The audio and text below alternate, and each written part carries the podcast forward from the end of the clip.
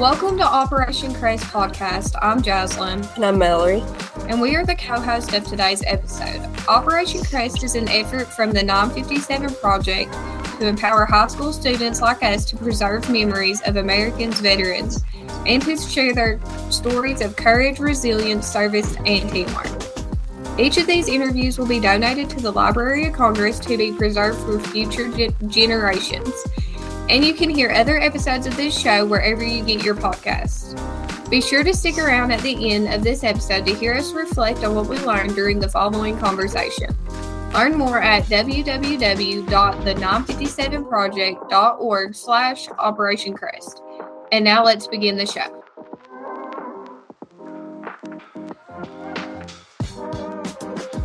Today we are interviewing Mr. Tim Huggins, retired Sergeant First Class. Mr. Huggins was born in 1981 in the Mount Pleasant neighborhood of Washington, D.C., and has two kids aged 19 Anthony and 11 Kennedy. He joined the Army in January of 2000 and was sent to the 25th Infantry Division at Schofield Barracks in Hawaii. Tim served as an infantryman and aviation operations specialist and has been deployed to Bosnia, Kuwait, Iraq, and Afghanistan.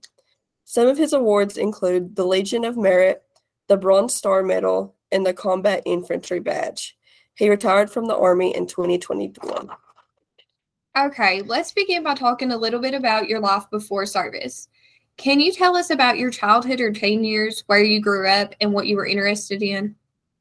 So, I was born and raised in the nation's capital of, of Washington, D.C. in 1981. Uh, I am one of four children. Uh, and I grew up in the Adams Morgan area uh, of Mount Pleasant. That's Northwest Washington, D.C.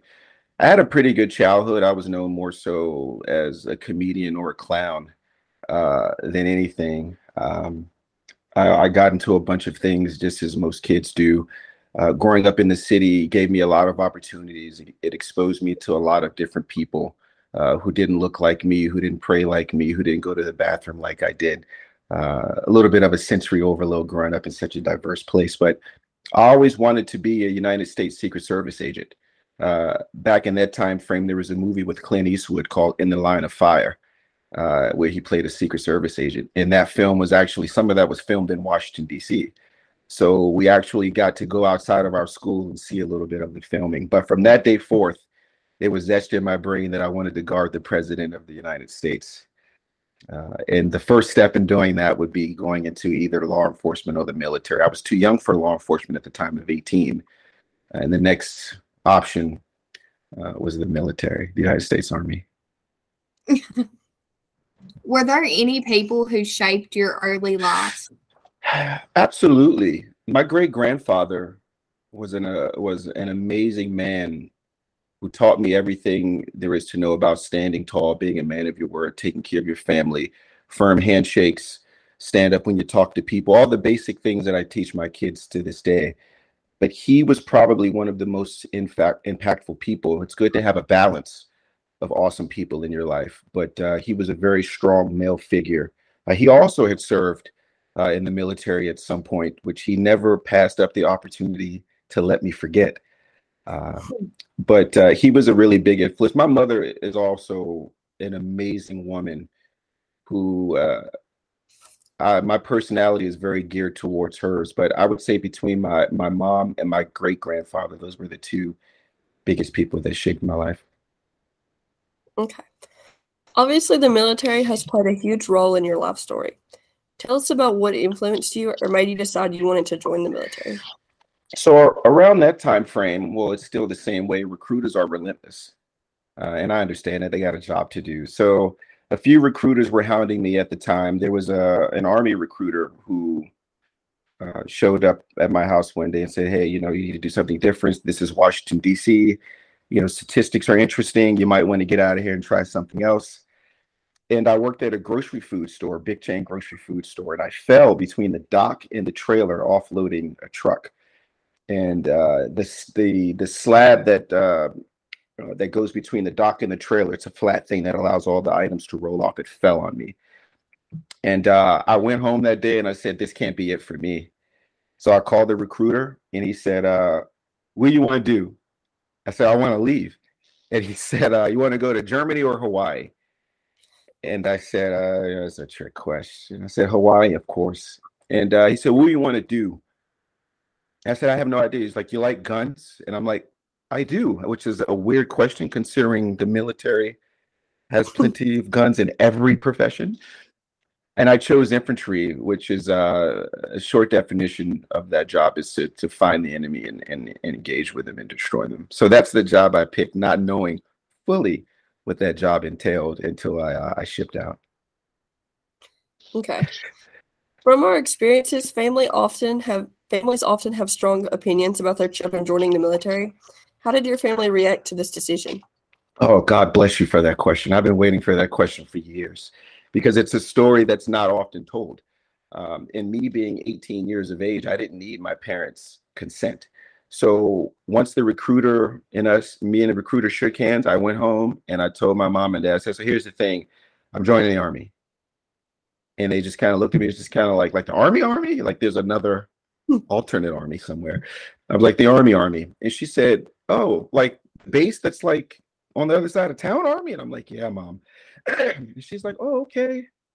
Well, when are you leaving? And I'm like, next week. She's like, oh, okay. Well, where are you going? Like Fort Myer, which is here in Virginia. And I said, no, mom, I'm going to Hawaii. And she just said, that's what you want to do? And I said, yes, yes, ma'am. And she said, okay.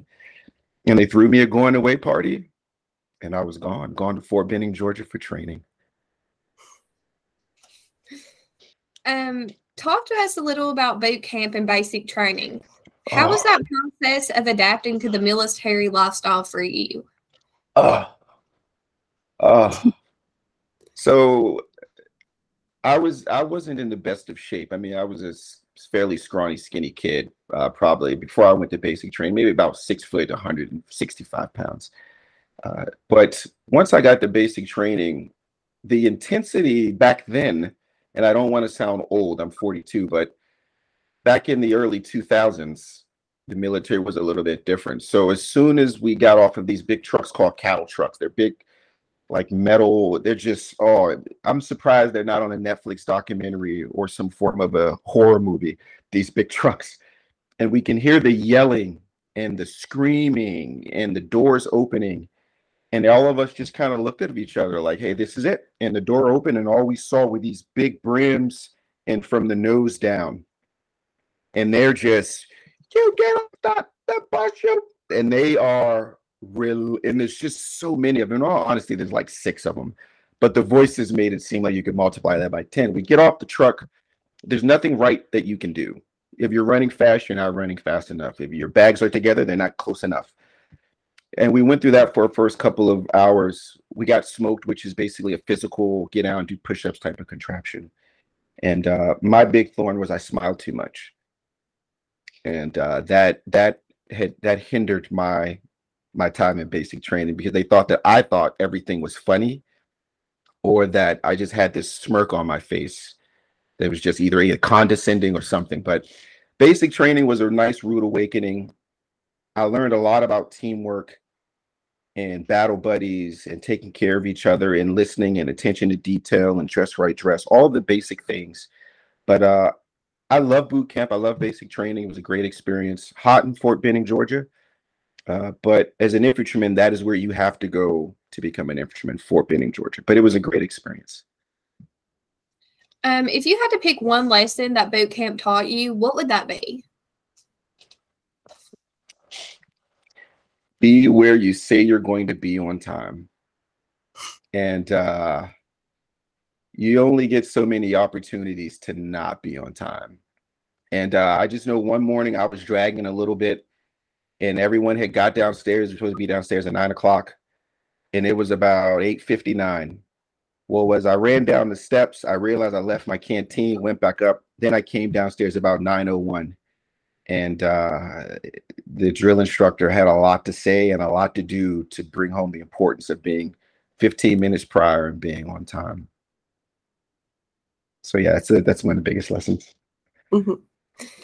If it's okay with you, uh, we want to transition into talk into discussing your combat service. A lot of students my age do not know what being in a combat zone is like. Could you tell us about that experience? For instance, how many people were with you during your first deployment? Where were you stationed? And what was your living situation like? So I deployed, I've deployed to four different places. Uh, Bosnia was a peacekeeping mission, um, which was a result of uh, the war that they had over there. I, I can't, I'm, not too much of a history buff, but it was a massacre around that time frame in the uh, 90s, Bosnia area. Uh, Afghanistan, I went as an inspector. So uh, I didn't go in necessarily, it's still a combat zone, but I didn't go in a, in a different capacity. Um, Iraq was where I spent 14 months, most of my most of my time uh, as a combat infantryman. And you train a lot beforehand. You train substantially before you do anything. Nothing is just you wake up in the morning with no training and you go and do it. You train extensively, nighttime, daytime, weather, under a lot of different circumstances. It's not for everyone. I will say that. Uh, you have to be wired a little bit different to to do those things and accept those things. But my f- very first experience with combat was I was asleep, and uh, we had crossed in from Kuwait into Iraq, Iraq in the middle of the morning, and I was severely sleep deprived. And what we were doing was a test fire to make sure all of the weapon systems worked. So I woke up to an immense amount of gunfire and started to panic and everyone's like what are you doing? Just check your weapon to make sure it works. So that was my first experience within the combat zone. Uh, i had several engagements with with insurgents and and things like that ieds uh, ieds rpgs suicide bombers. That kind of comes along with the job. It's kind of like a doctor who gets out of med school and then finally gets his residency. He's like have you done your job yet? It's like absolutely i've done my job. That's what i'm here to do. So I had plenty of engagements, uh, some good, some bad. Uh, some work out in your favor and some don't.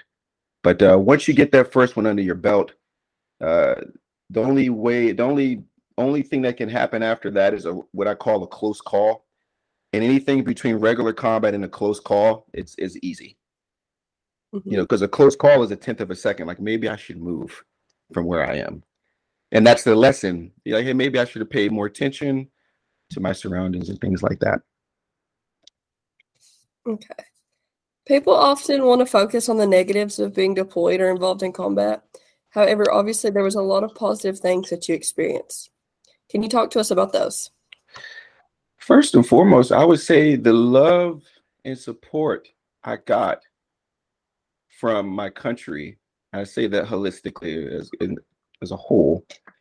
Uh, the love and support I got from schools, elementary schools, from my family, just random people sending notes and snacks. And, and back then, you didn't have a lot of snack and food options. So if you got a Snickers bar or some Skittles in the mail, it was like the best thing ever. But I appreciated the support uh, that my country gave me.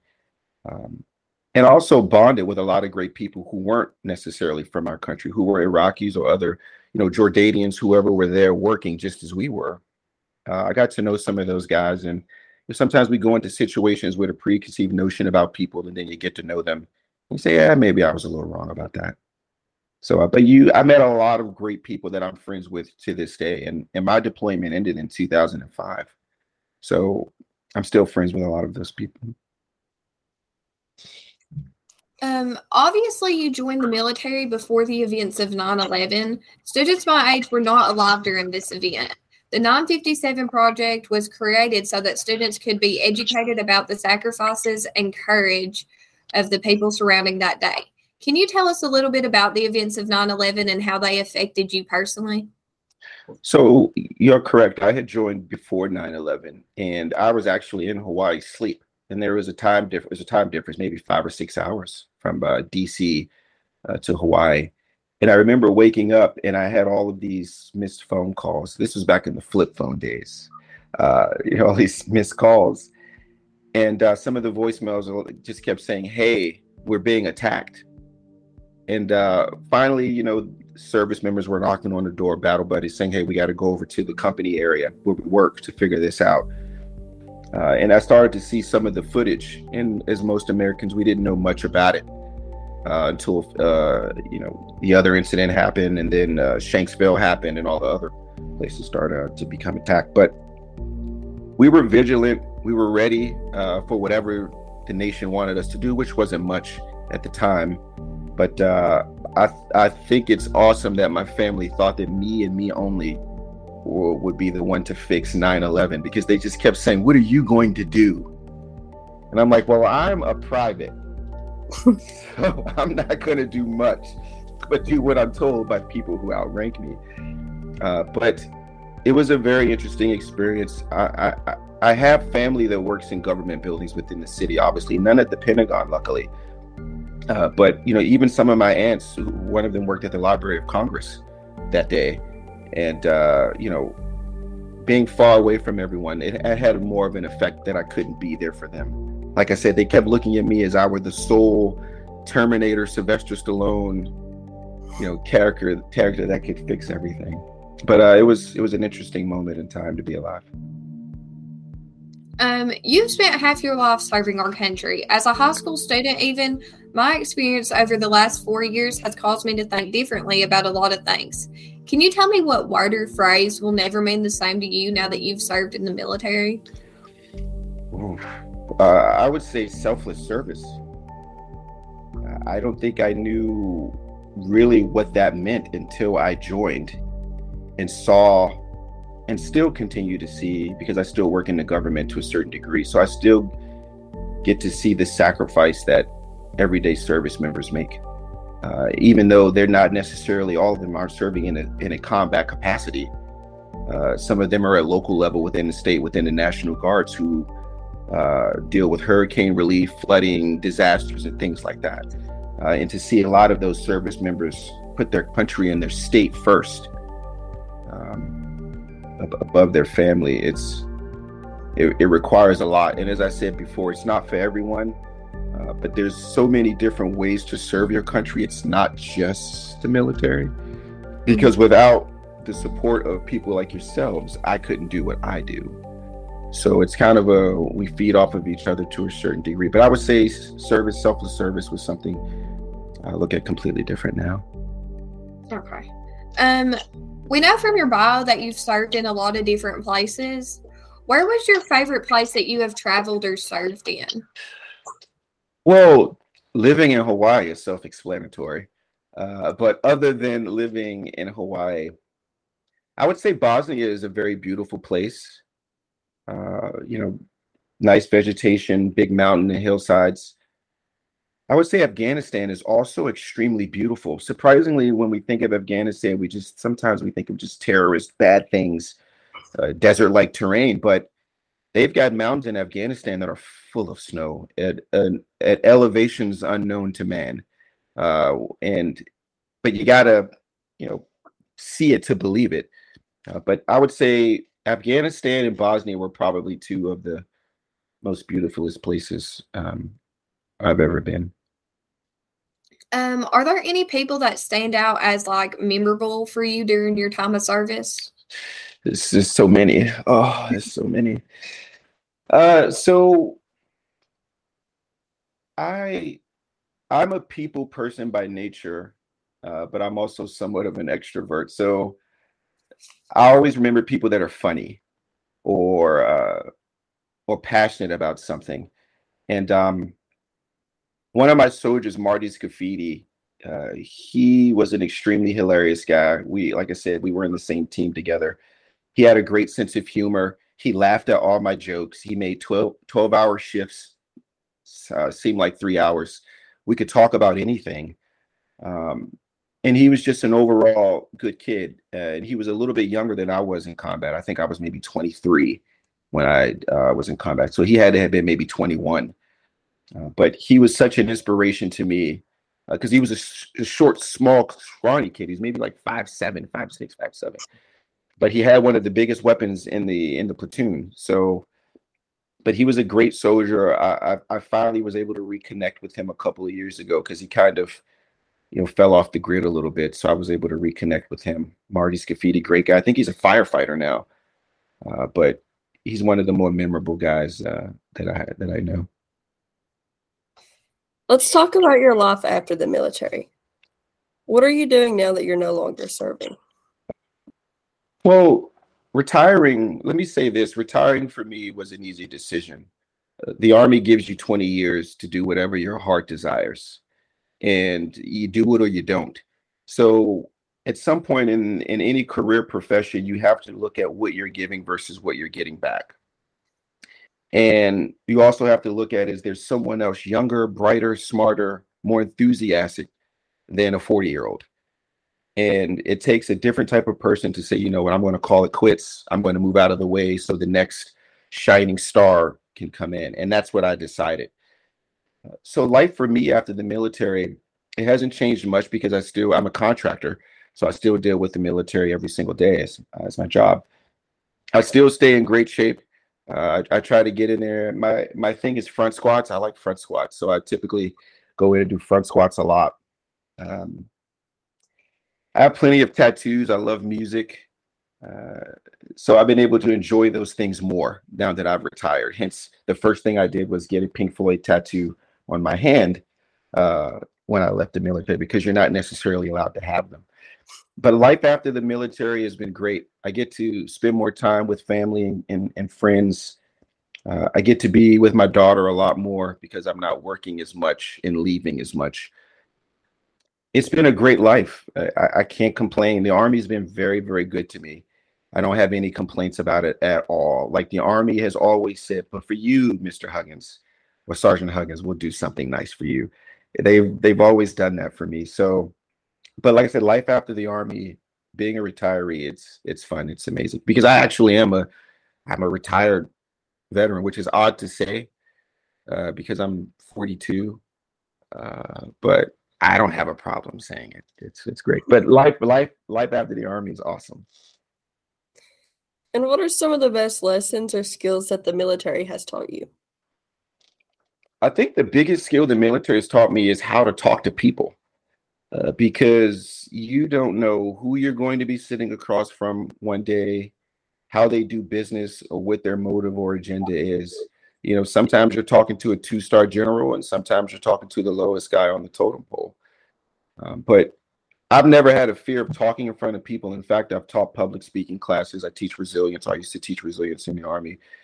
Uh, but yeah i would say it kind of honed my skills on talking to people uh, and as always they say seek to listen not to to talk i think or something like that so uh, yeah, I would say it. Having been in the army has made me a little better at, like I said, dealing with people, talking with people, and things like that. Public speaking skills. Now, in regards to the leadership, because some people would say that it teach you leadership, teamwork, and all those things.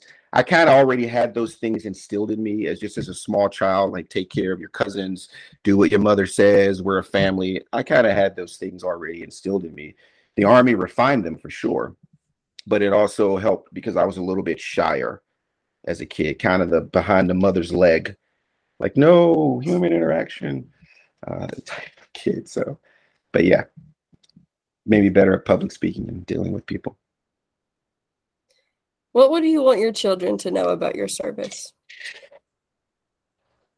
Well, my dog, my son, uh, he knows as much as he can Google or figure out when he walks through the house. Uh, my daughter just knows that I left a lot. And I don't talk about the military a lot around her. It's not because of some something secretive or shameful. It's just she's 11. Um, but all she knows is the same as her brother. She sees some cool things on the wall and some weird shiny stuff, and she sees a couple of pictures of me in uniform every now and then. But she doesn't really know dad, the service member. She just knows dad, the stand up, like the comedian. That's all she knows. what advice would you give to someone who's considering joining the military? Well, the first thing I would say is, as I said before, there are more than one way to. There's more than one way to to serve your country. Uh, secondly, you have to ask yourself why are you deciding to do this is it for college is it for money is it a way out from your current situation do you really want to fight for your country Uh, you have to answer those things first. And then the next question you have to ask yourself is what job do you want to do? Because that can determine a lot. Some jobs will burn you out a lot quicker, although they may be fulfilling and adrenaline and things like that. Your body is only meant to do so many things for so long uh, before you, your knees start questioning your behavior. Uh, so I would say once you figure out what job you want and then you figure out how long you want to stay and just maybe stick to that plan because the military's job is to get you and keep you. Uh, so stay firm on what you want to do and what your goals are because the military is an amazing stepping stool. It's not like people, you just go in and people forget about you. It's a lot of networking. It's a lot of good that comes out of I am a perfect example of it. A city kid who barely graduated high school with zero college ends up joining the army and doing something fairly decent and then being able to get out and the army say we like what you did so much we'll let you do something else and we'll pay you great for it. Uh, so the military is a great stepping stool. The army is a great stepping stool. It's worth a shot. And my advice to anyone is to just do it for two three years. If, if nothing else comes out of it you get to go to frankfurt germany for three years or seoul korea or hawaii for three years and you'll you'll be set for the rest of your life. Being a veteran has its perks. Uh, it's uh, privileges, as uh, that's a word we like to use a lot. Uh, but being a veteran has its privileges, and I I would recommend it to to anyone. But just two three years, see what's at, and call it quits. Um, a lot of people would say you are a hero. How would you define the word hero? I'll be honest with you. There's certain things that I don't really look too far into. Uh, I, and the word hero is one of them. Uh, I think people do heroic things every day. I also find it interesting that depending on what job you have and what you do, might not be considered heroic because that's just what you do. Versus someone who doesn't do those types of things and they do, and it's like, oh my God, that's heroic a nine-year-old baby lift up a, a, Chevy Tahoe. That's amazing. Versus, you know, the world's strongest man lifts it up. It's like, hey, you warmed up today for your workout. Good job. There's nothing heroic about that. Uh, but I've never considered myself uh, a hero in any capacity. I know plenty of heroes, uh, but they would probably say the same response I'm saying, which is that they're not a hero. It's kind of like there's this weird meme where Spider Man's pointing in a thousand directions it's kind of like who's the hero? It's like he's the hero. So that's kind of how we look at it. But I also look at it as just a day in the office of what I was paid to do. And I got to come home. And I'm very thankful for that. But I know plenty of heroes. I would just say it's someone who goes above and beyond the call of duty and put their life in danger uh, for others, is what a hero would be. But I am no hero. Um, do you have anyone that you would consider a hero? Okay. Yeah, I do. My platoon sergeant, uh, Mark Larson, who was involved in combat before combat even came cool in previous wars. But he was a, a big stocky guy. Uh, I think he was from, uh, oh, don't get me lying. I think he's from Nebraska, Illinois. I'm sorry. He is a hero he led this platoon, our platoon, through a lot of things and a lot of a lot of rough situations. He always maintained his composure, which is astonishing, especially considering that some of those instances were pretty close. he saved my life a few times uh, when the arrogance and youthfulness and cockiness got ahead of me. But Mark Larson didn't did, he doesn't drink, he doesn't smoke. He's just a natural, strong, smart man who just the job was easy for him. But yeah, he's a real hero. I've seen him save three lives one night with his bare hands. And uh he never asked for anything in return after that. He just did what he was supposed to do. Never seen anything like that in my life. He didn't have to do it, but he did it uh, just to sum up the story really quick without going too far in depth. a, a truck had fell off of a bridge, a cargo Humvee had fell off a bridge, and there were three people inside of it. They were all pinned underneath. The rest of the guys that were with them panicked and didn't know what to do. They thought that some of them fell into the water or the river that was underneath the bridge. We were coming back in off, off of a mission and we decided to go and check that out and seeing feet hanging from under one of the Humvees. So that's when Platoon Sergeant Mark Larson jumped in with a Gerber, which is a little device that we carry on our belt loops with it's like a pliers, knife, scissors. It listens to you when you have a bad day. It does a lot of things. Uh, but he went to open that open the bottom of the Humvee using that, and I think an axe as well. And I think he rescued three people. I think two of them were dead uh, and didn't make it. One of them, I believe, survived. Uh, interesting thing about guys like him, particularly him, that's one instance of him being uh, godlike. So, yeah, he would be a real hero. And I've told him this a million times. I got to visit him. Sorry, this is long winded. I'll wrap this, this up. I got to see him again about six years ago, and I hadn't seen him maybe 10 years prior to that. And he just told me how proud he was of me. So that was a big deal for me. It was like a moment in history. Sorry for that long rant. It's okay. You're okay. This is a podcast that seeks stories of courage, resilience, service, and teamwork. Do you have any memories from your service that match these themes that we have not discussed already? Say those three themes again courage, resilience, service, and teamwork. So I would say resilience for sure. Being an infantryman, your whole existence is on being resilient because whatever everyone else has, you don't. But you're expected to do more than what they can do. So we're always resilient. We always get the last of the food, the worst of the living conditions, you know, the toughest of the missions. That's what that job entails. Uh, a group of people sitting in the rain, waiting for someone to appear to do a mission. That's uh, that uh, resilience is a whole nother contraption when it comes to my my prior line of of, of work. But uh, I had to be resilient a lot. One of my soldiers was expected to go home early, uh, just for the two week kind of R and R vacation thing, and and they had to push it forward, and I had to break the news to him, uh, which probably hurt me more than hurt him. At least it felt that way based off of his reaction. But he was very very resilient. Like, okay, it's not a problem, Sergeant. It's like next time, and I'm like, we're gonna burn this place to the ground to make sure that you get this trip. He's like, no, no, no, you can relax. We'll be fine. Uh, but he was very, very, very resilient about it.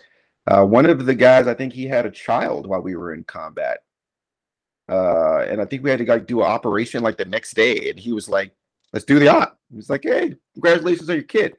He's like, yeah, yeah, yeah. We'll talk about it. And then that's kind of the end of it. But yeah, I would say resilience for sure. You gotta be resilient. There's nothing worse than looking for someone for five hours and then you find them, find the house only to find out that they're not there, that they're somewhere else, and you gotta go to that place. So it, that's kind of being resilient, like ah, uh, uh, but there's a mission. We got to do it for God and country. Let's go and do it. But yeah, I I am the embodiment of resilience, which I also teach. Again, I'm not trying to plug it, but I, I taught resilience in the military uh, on behalf of University of Pennsylvania uh, for a long time. So I love resilience, but it would be resilience for sure. Is there anything that you would like to add that we have not covered in this interview? Well, you know, I'm one of those veterans where I'm an open book. So I would say if you guys have any questions that you're just kind of like, ah, ah, I don't know. And then the interview ends and you're like, I should ask him. Like, I was going to ask him, but it, you guys are more than welcome uh, to ask. I feel that as a fellow American, that you guys are deserving of that. You know, so if you if you guys have any questions uh, that you don't you felt you didn't want to ask, you're more than welcome to ask. I think we got them all. We asked all of our follow up questions from our questions. So yeah, sure. One thing I will add is thanks for having me first and foremost. Uh, but I also want to want to say that what I stated previously, which is there's more than one way to serve your country, and it doesn't necessarily mean volunteering for everything with veterans or stuff like that. It's just waking up and speaking to someone that you encounter. You know, when you walk to the gym, you walk to the restaurant, and there's someone walking with their head down. Hello. It's something as simple as that. And that's something that I've had to learn how to do. And I've been somewhat better over the past month of just, hello, how are you? And speaking to people a little bit more and being nicer because you never know. Someone could be having a bad day and you speaking to them and just them seeing your smile might be enough to make them have a better day. That's what I was going to say. Okay. Thank you for having me. You're welcome. What an impactful experience. So, Mallory, what stood out to you most about what Mr. Huggins discussed in his interview? Upon first impression, um, I would say just his attitude and his demeanor and his personality. It was also positive. He was really easygoing and it made the interview really easy because he was just he was really fun to talk to. And I think that him being positive was really interesting despite what he's actually like been through with the military. Um, what would you say was the most impactful thing? I think the thing that impacted me the most would be his discussion about heroes. I thought it was interesting that he does not consider himself a hero, but he does consider his commanding officer a hero. Um, and it makes me think about something Mr. Huggins said multiple times throughout the interview about how everyone has the opportunity to be a hero and serve their country, but it doesn't have to necessarily be by joining the military. That is one way to do so, but there's also many ways of doing so just by like doing the right thing. I think this is someone anyone could take away from Mr. Huggins' interview, and it really doesn't matter on your age, gender, or anything else because that is a super impactful lesson he has brought to my attention. Definitely. And I think this uh, ties so well with the concept of resiliency, too. Um, it was interesting that one of the major concepts of the 957 project was this idea of being resilient. And Mr. Huggins talks about how he actually teaches classes about this topic. And he mentioned a lot of ideas, but this one sticks out to me most because when we think of our generation, um, I think that it's something we've kind of lost the ability to keep going despite bad things or difficult circumstances happening we want things to come easy to us, and when it isn't easy, we give up or quit. Our generation needs to learn to be resilient, so I think it's appropriate that this is one of the overarching lessons that Mr. Huggins discussed and how important it is that people understand and live out this concept. I agree. This is, experience has been so eye opening for us. Um, meeting Mr. Huggins was so amazing. He was so great to talk to, and listening to his thoughts and opinions made me realize so much. The main thing being that he perfectly exemplifies the criteria of CREST courage, resilience, and teamwork.